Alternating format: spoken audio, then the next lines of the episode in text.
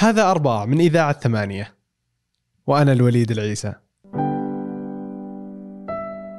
يعتقد الكثير أن حكاية ألف ليلة وليلة ناتجة من الثقافة العربية، ولكن بالحقيقة هي قصص هندية ثم إيرانية وأخيرا ترجمت العربية، فهزار أفسانة بالأصل لا تمثل العرب ولا تعبر عنهم، ولكن بعد أن ترجمها أحد المستشرقين من العربية للإنجليزية ارتبطت بالعرب.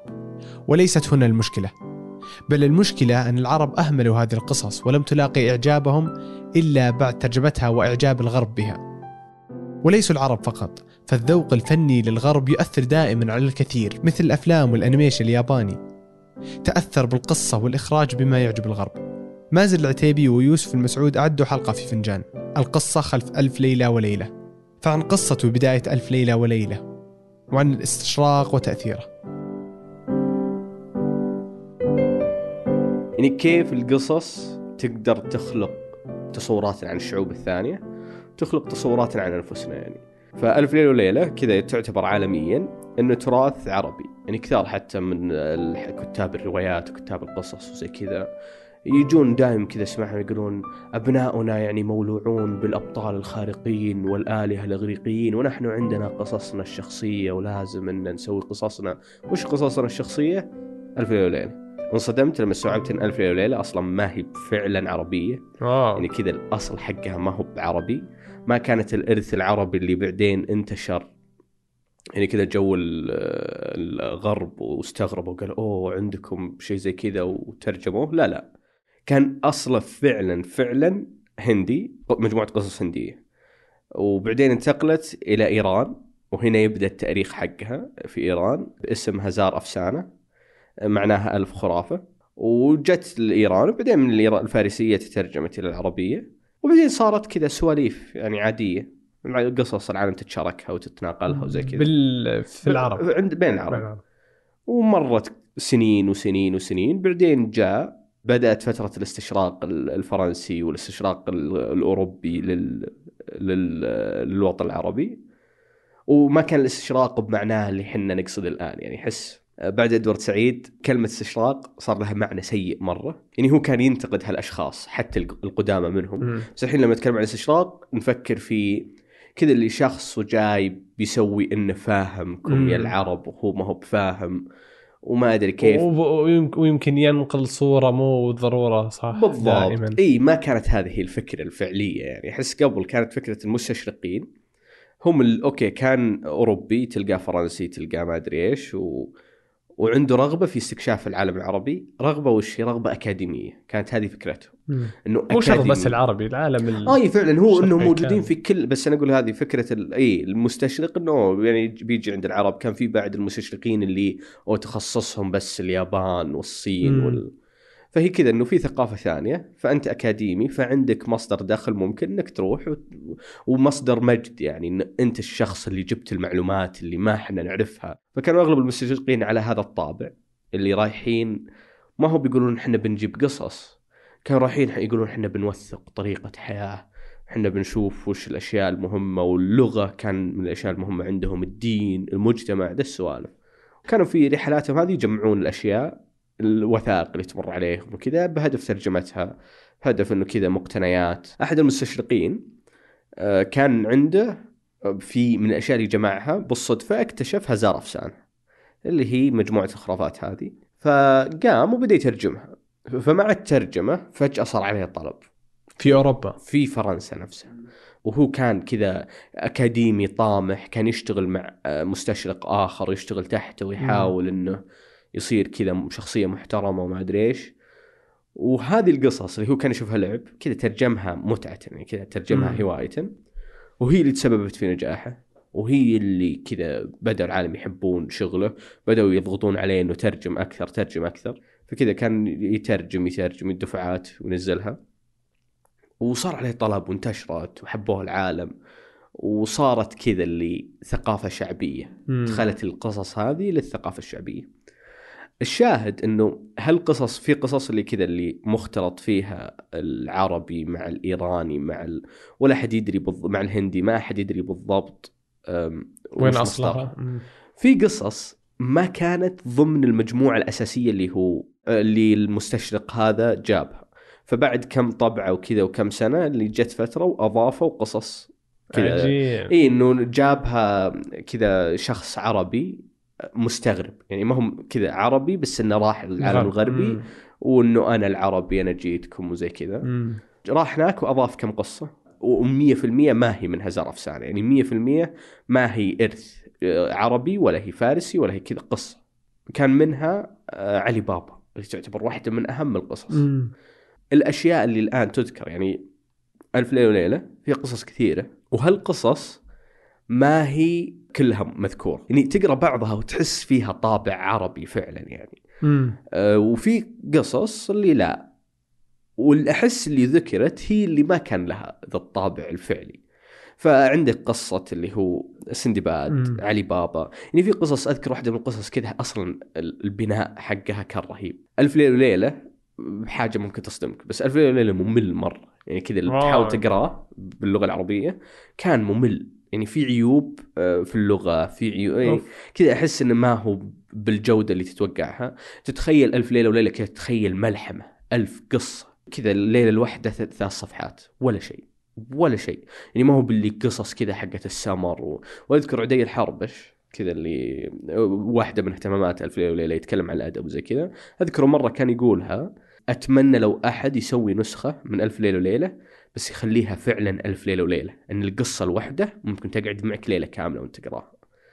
فكذا اللي تصير حقت سمر وحقت، بس كانت هذه واحدة من عيوبها اللي تحس القصة سريعة مرة، ما فيها كذا مكررة مبتذلة، ما في شخصيات. بس في قصص كان بناءها رهيب. أذكر واحدة من القصص اللي كذا كل شخص يلقى جثة، جثة واحدة ويلقاها شخص، بعدين يحاول يتخلص منها، يتورط إنه ما يبغى يكون هو الشخص اللي قالوا أنت ذبحته، فيأخذ الجث الجثة ذي آه. ويرميها على شخص ثاني. فكذا اللي أو شخص نجار، النجار يرميها فتطيح عند الطباخ، مم. الطباخ يخاف ويحس إنه أو يمكن أنا اللي قتلته، فيروح يرميها ما أدري عند مين. كذا حلوة حركة الجثة اللي تنتقل من مكان لمكان. بس ما هي معروف القصة هذه اللي عرفت الشخصيات. مر الوقت في ألف ليلة وليلة ما انتشرت، صارت إرث ثقافة شعبية وبالنسبة لهم هم ويعتبرونها منسوبة للعرب، وصارت عالمية كذا اللي أنتج عنها أفلام، أنتج عنها مسلسلات، فصارت شيء عالمي على أساس أنها تمثل الثقافة العربية. هذول العرب زي كذا، أو العرب كانوا زي كذا، أو أنه هذا الخيال العربي اللي جاب لنا هذه الأشياء، يعني صارت عند الأمريكان وفي الأوروبيين، هذا طبيعي لأنهم هم اللي أخذوها. من فرط انتشارها صارت عند اليابانيين بعد، لما أحد يقول سندباد ما يجي في بالي إلا السندباد الصغير، يعني هذاك اللي هذا السندباد وما أدري إيش الأنمي يعني. إيه. القريب نزلوا ماجي اللي كذا سندباد، علاء الدين، علي بابا، كذا شخصيات فسيطرت على العالم. بعدين جاء دورنا حنا أخيرا، حنا أخذناها. افتح يا سمسم من علي بابا، وحنا نعتبرها إرثنا وسمينا برنامجنا حق الأطفال عليها و... ال... و... لأنهم هم أصلا سموا برنامجهم Open Sesame أو Sesame Street اللي هو شارع سمسم، حنا خذناها افتح يا سمسم. إيه فكذا سالفة افتح يا سمسم صارت حنا نقولها هذه حقتنا، بس ما هي حقتنا فعلا.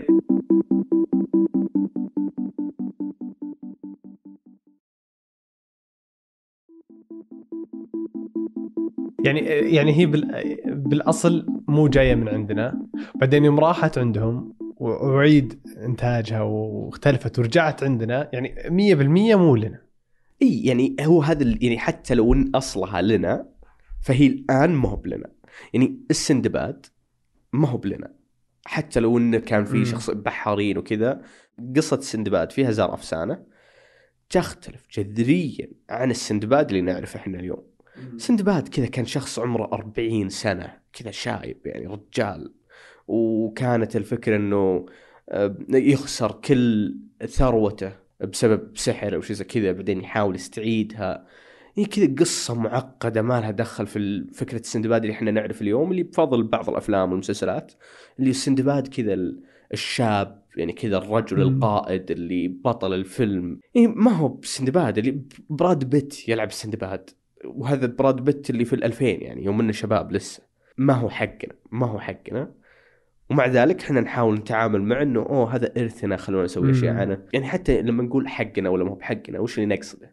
قصتنا ولا ما بقصتنا؟ إن إحنا العرب منتجين القصة. آه إيه بس بعد اللي العرب قبل ألف سنة ما هو بالعرب اللي اليوم، القيم اللي كانت عندهم قبل ألف سنة ما هو بالقيم اللي عندهم اليوم. فحتى يوم يقولون دائما يتكلمون عن إعادة إنتاج هالقصص، أحسهم إذا أنت بتعيد إنتاجها فأنت م- بتخلق شيء من الصفر، فوش فايدة إنك تحاول تربطه بال بالتاريخ وإنه حق حقنا أو إرثنا وما أدري إيش.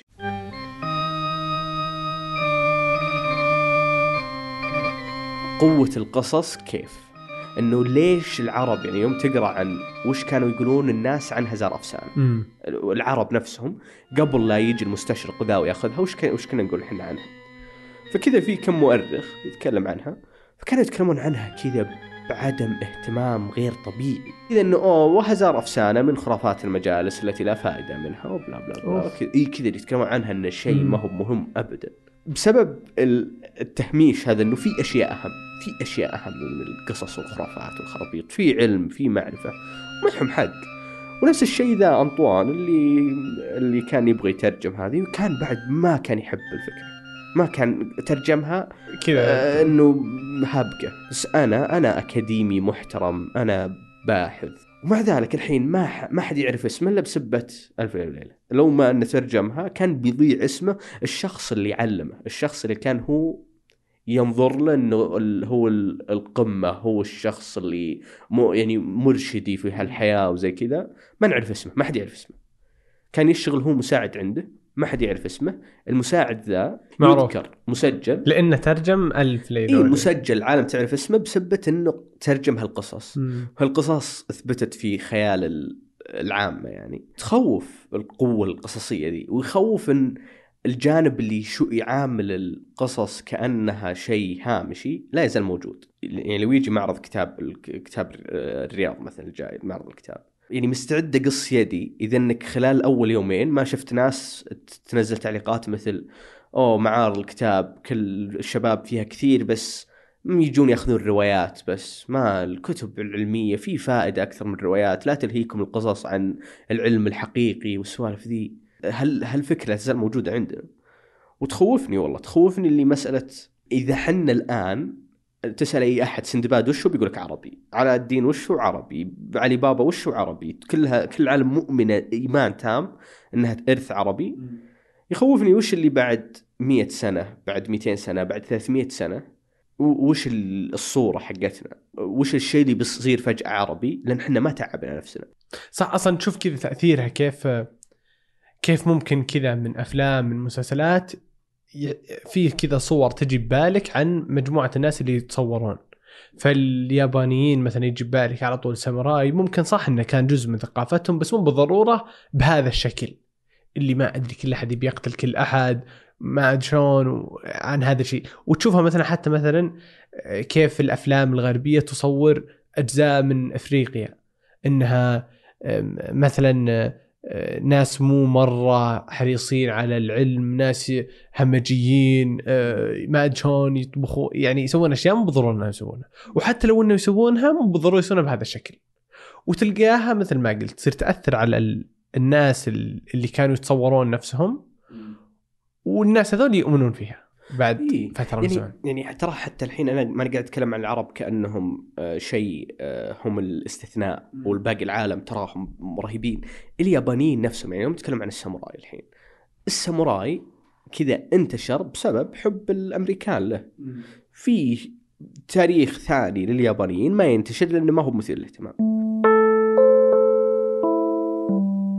قوة القصص الحين في مثلا أكيرا كوروساوا، هذا مخرج ياباني رهيب، أخرج أفلام كثيرة، يعتبر من ما هو ما هو يعتبر أفضل مخرج ياباني، كثير يعتبرونه أفضل مخرج في التاريخ. كذا رجل كذا سفن ساموراي كذا يوجيمبو إلى أكثر من فيلم وكلها رهيبة وزي كذا، فكان جزء من أفلامه أغلبها ما هو بأغلبها جزء منها م. تاريخية عن الساموراي وحياة الساموراي وزي كذا.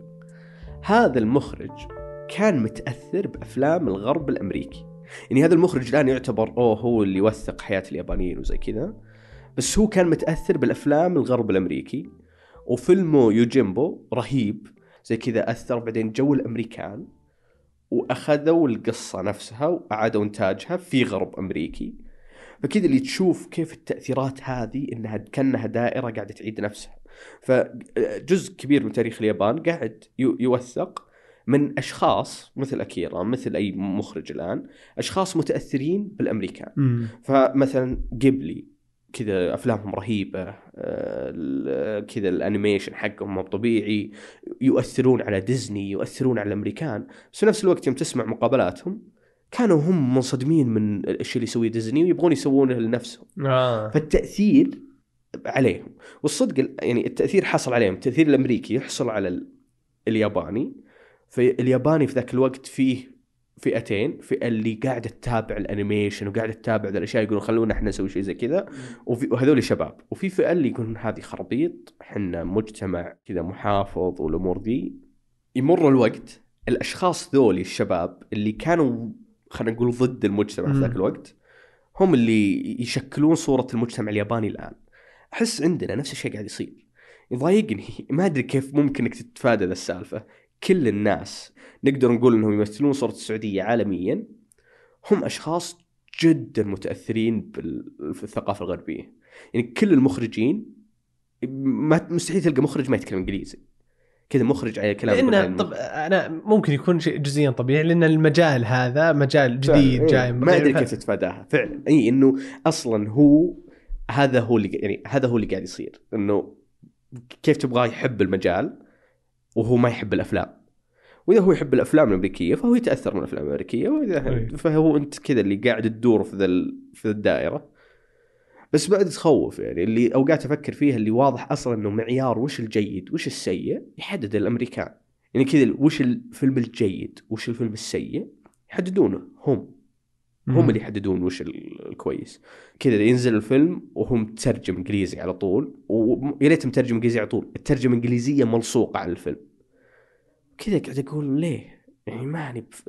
يعني واضح إنك شايل هم الجمهور اللي برا أكثر من شايل همي. مم. لأنك تدري إنك لو رحت برا بتنجح جوا، ما هو ما هو باللي أو ممكن أنجح آه. برا وجوا ما. فخلاص اللي أحس هذه الدائرة تخوف، إن حتى لو حنا بنصنع تاريخنا أو بنوثق قصصنا بنوثقها بالطريقة اللي الأمريكان يفضلون إنها توثق. يعني إيه لا لا عجيب أصلا كذا، كل ما تفكر فيها هي فعلا كذا لو بيدور، هم يأثرون فينا فحنا نطلع على أساس إنه إنه ما أثر فينا، بعدين يتم إعادة تأثير مننا إيه. لهم بعدين يرجع كذا وتقدر. فكذا اللي أحس كذا اللي هم يأخذونك وبعدين يدخلونك في الدائرة. م. وخلاص وتصير أنت أو أنا ما أث... يعني أنا أثرت بس الحين أنت يعني أنا إيه. وثقت نفسي بس أنت قاعد تستخدمني توثيقي وتلفه بسبب الطريقة اللي أنت تبغاها. وتلقى أصلا يعني في الوطن العربي في الكثير من القصص اللي فعلا مثيرة وفعلا ناتجة من من نفس هذه الثقافة العربية. فأعتقد أن احنا مو بناقصين القصص عشان نجيب مثل ألف ليلة وليلة إيه. وندعي أنها أصلا فعلا إيه. إيه فعلا. آه يعطيك العافية مازن. الله يعافيك، شكرا لك. يا هلا.